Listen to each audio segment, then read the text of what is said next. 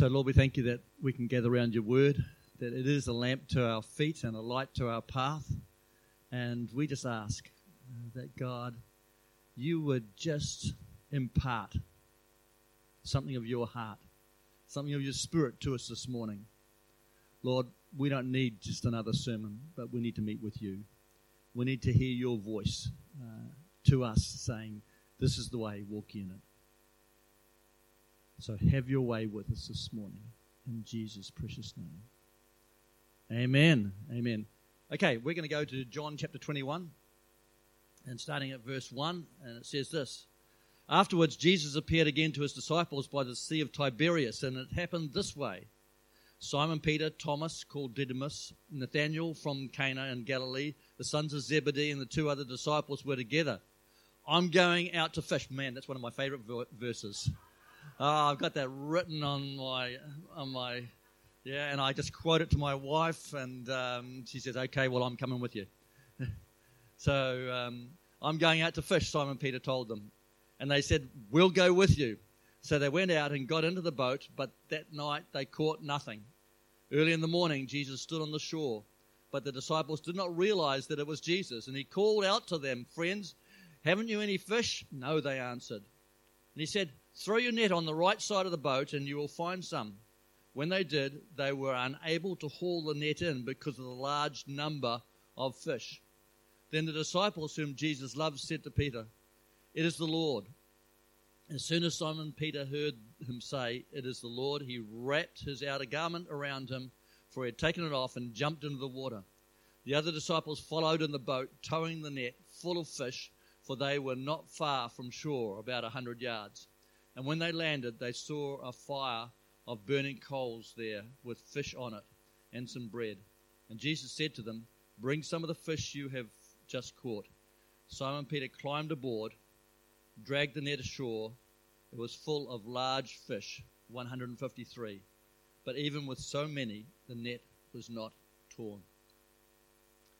The background to these verses that we read this morning is really an atmosphere of fear and crisis and bewilderment. The disciples had given up everything to follow Jesus. They followed him in the hope that he would set up the kingdom of God on earth, and it wasn't just the thought of heaven that caused them to uh, be committed to his work, but they wanted to see a change on earth. They were under the oppression of the Roman rulers. Um, these disciples were with Jesus when he healed the leper, when he healed the paralytic lowered through the roof. They were there. When he calmed the storm, they were in the boat with him. When he delivered the demoniac, he healed the woman with the issue of blood, raised Jairus' daughter from the dead. The centurion's servant raised Lazarus from the dead.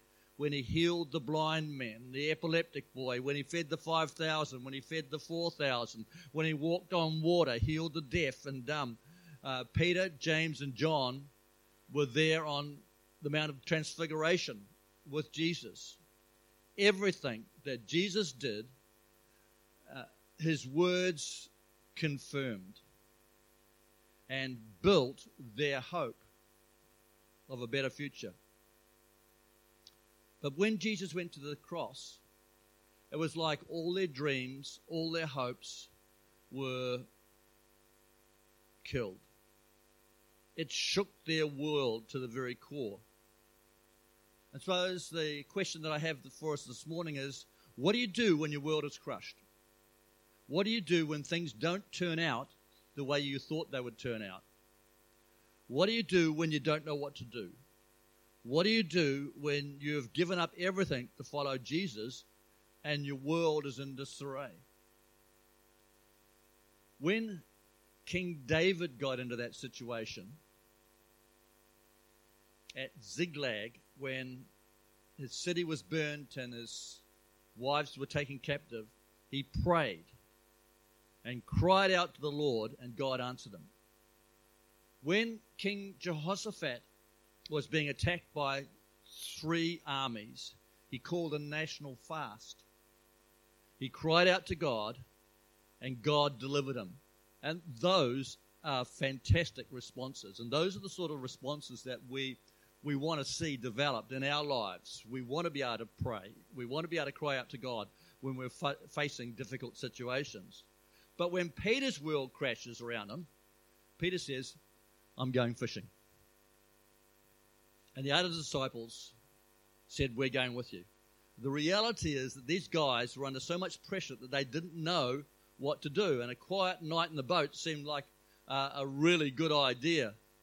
And if we're really honest, our response in, our response in crisis situations probably is more towards Peter and his response than it is towards King David or um, King Jehoshaphat. And when we have problems, we tend to go back to the familiar and those things that we think will give us comfort. Uh, Peter didn't get drunk, he didn't get high, didn't cut himself off from everyone, didn't go back to a damaging relationship, he didn't go on an eating binge, but he did go back fishing. He went back to what he used to do before he knew Jesus. I love Psalm 37, especially verse 23, and it says this it says, The steps of a good man are ordered by the Lord, and he delights in his way.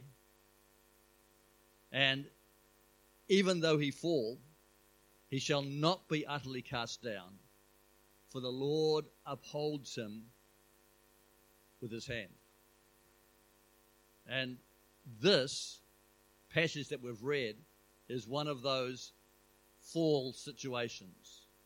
Uh, these guys in the boat are the ones Jesus had planned to be his witnesses and to build his kingdom.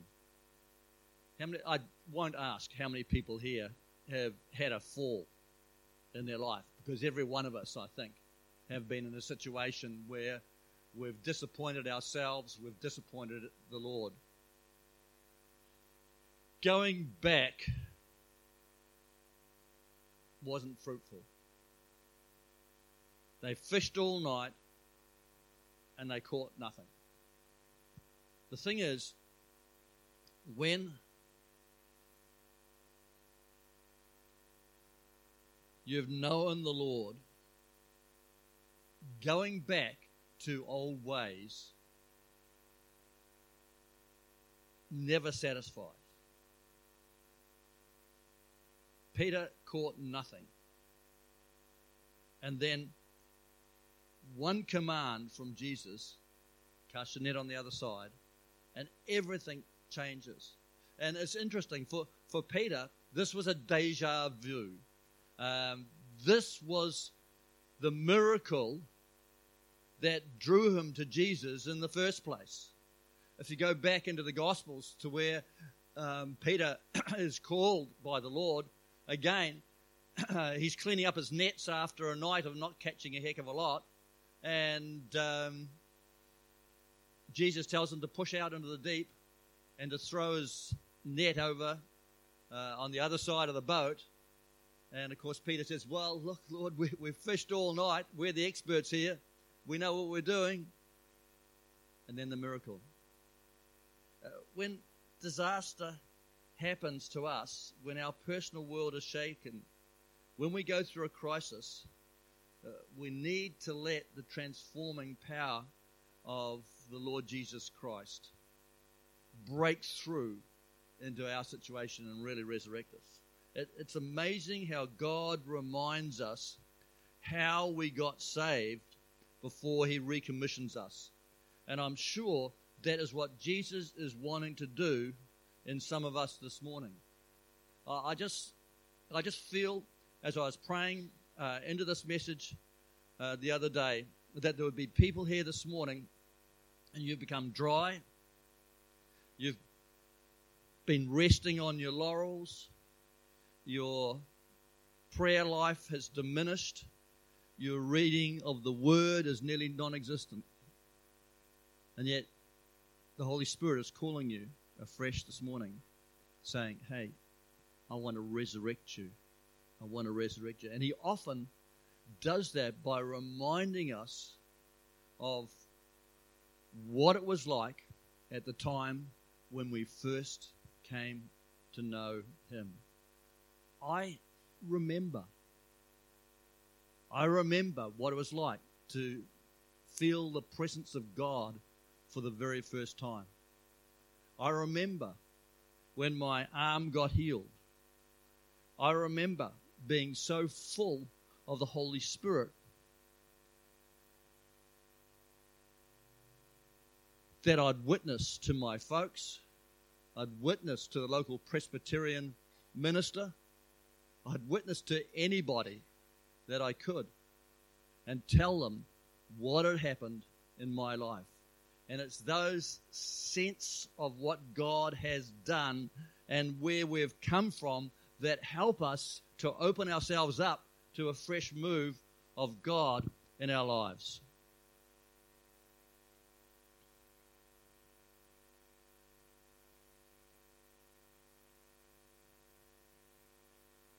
Peter jumps out of the boat.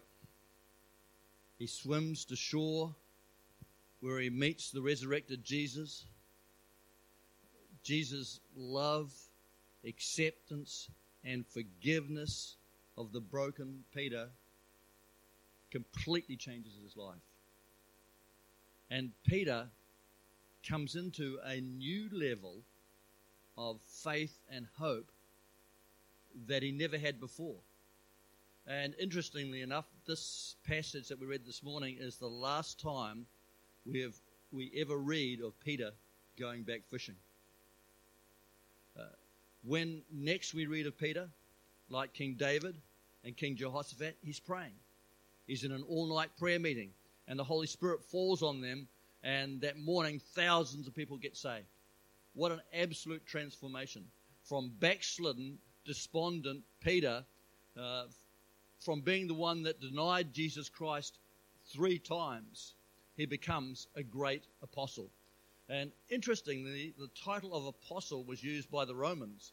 Uh, when they conquered a city, they would send in an apostle uh, who was to bring into that city the culture and the values of Rome so that that city would become a little Rome. Uh, and God wants us as believers to be apostles or carriers of his grace and kingdom culture and kingdom values into every area of our lives, but especially he wants to be part of transforming our occupations, our relationships with him, and our relationships with others. So, first of all, I see that Jesus wants to release his resurrection power into your occupation and multiply its effectiveness so that you can extend his kingdom. He wants to help you display his kingdom values and his kingdom culture to a world that desperately needs their transformation. He wants to make you the most valuable employee in your workplace. If you are a business owner, he wants to multiply that business so that it can be a great impact in the regions that you are working in if you want to read a great life testimony about trusting God with your life and, uh, and trusting God with your business, uh, read an older book called Man for Our Time. It's about the life of Auckland businessman Robert Laidlaw. And uh, in 1909, at the age of 24, Laidlaw launched a mail order business. He based his business on the principles of God's word, and God blessed him. And he gave 50% of his income to the work of the kingdom. His business grew into the largest store in the country, Farmers Trading Company.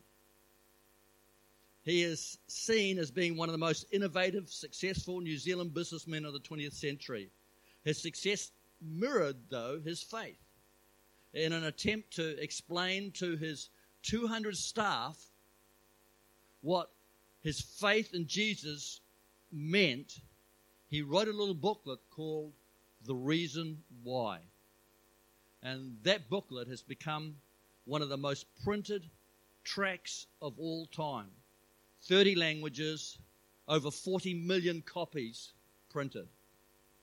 Robert Laidlaw look him up on Wikipedia and just see what he did because He was the man who said, God, here's my business, now you work it.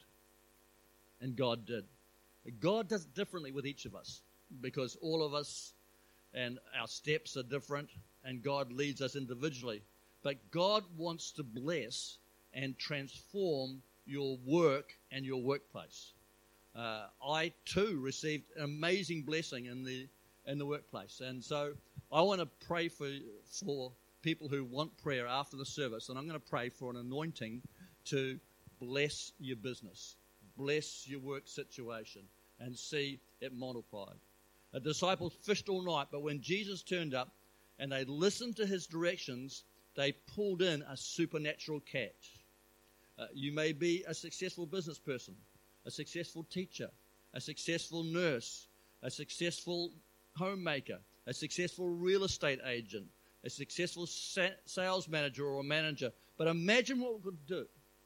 Imagine what would happen if you would give yourself and your occupation to God and ask Him to breathe on it and use it for the extension of His kingdom. You will never go back to the ordinary once you have experienced God's supernatural transformation in your life and in your business.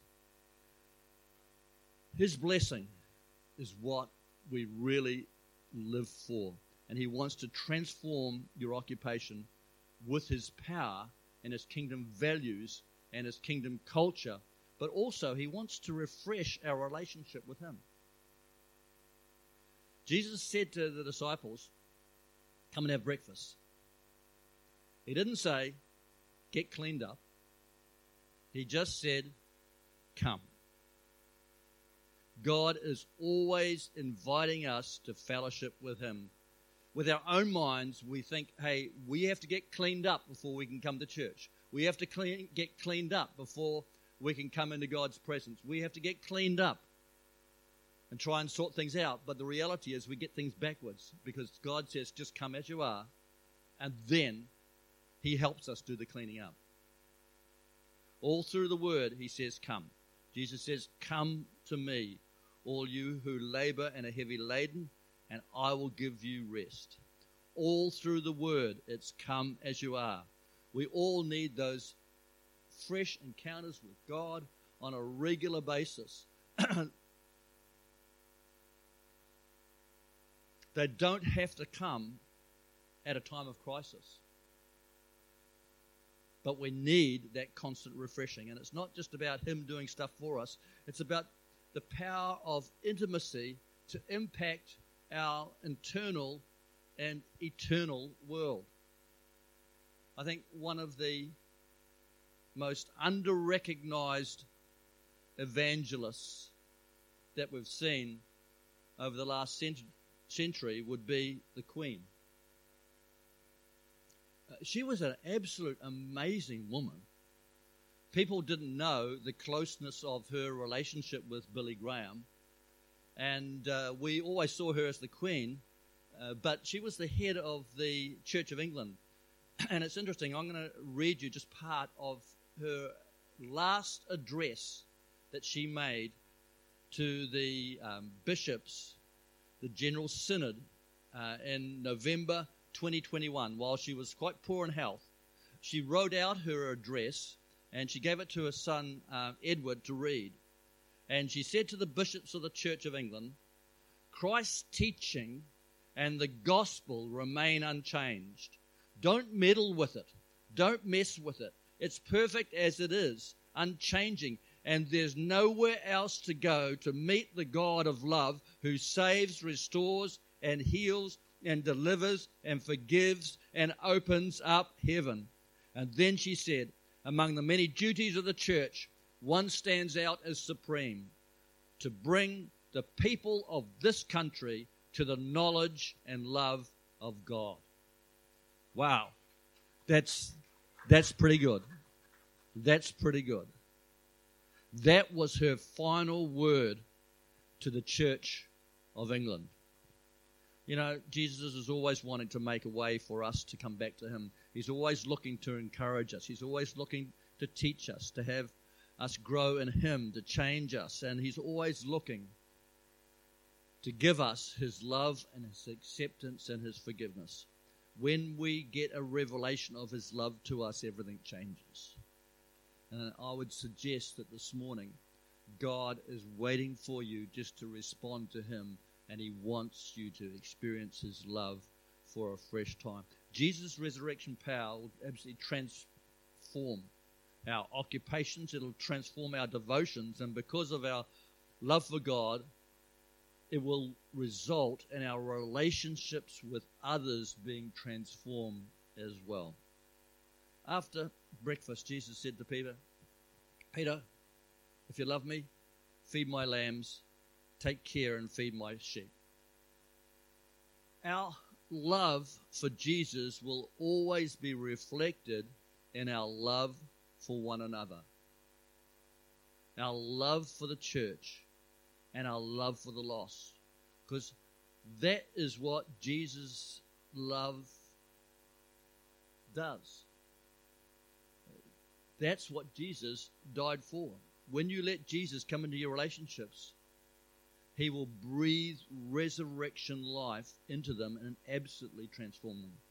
Uh, we need to love and accept and forgive others in the same way that Jesus has loved and accepted and forgiven us. He said to his disciples, He says, A new command I give you love one another as I have loved you.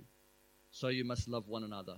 By this, all men will know that you are my disciples if you love one another when the resurrection power of Jesus Christ is working in transforming our lives, then others will want to experience the same God that we have and the same life that He gives. Just as the musicians come, I want to close with a story about a really influential person. After World War II, a young Catholic man from the Philippines uh, went to the United States to study law. Uh, during his first night on campus, a student came to him and said, I've come to welcome you to the campus and to say that if there's anything I can do to help your, make your stay here more pleasant, I hope you'll call on me. Then he asked the Filipino student where he went to church. And he told him he was a Catholic. And the visitor said, Well, I'll, I can tell you where the Catholic Church is, but it's not easy to find. It's quite a distance. Uh, let me make you a map. So he made a map and outlined the way to the church, and he left. When the Filipino student woke on Sunday morning, it was raining, and so he thought that he would miss church that day. Then there was a knock on the door, and when he opened the door, there stood the student. His raincoat was dripping wet, but he had with him two umbrellas. And he said, I thought you might find it hard to find the Catholic Church in the rain, so I'll walk along with you and show you the way. And as the two walked along in the rain, the Filipino asked the American student where he went to church. And he said, Oh, he said, my church is just around the corner. So the Filipino uh, student said, Suppose we go to your church today and we'll go to my church next Sunday.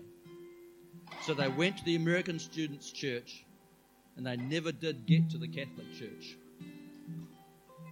After four years, the Filipino man left law school and trained as a minister. He went back to the Philippines and in 1948, Valencius became the bishop of the Methodist Church in the Philippines. Now, that's a fascinating story about an amazingly influential man, not the bishop.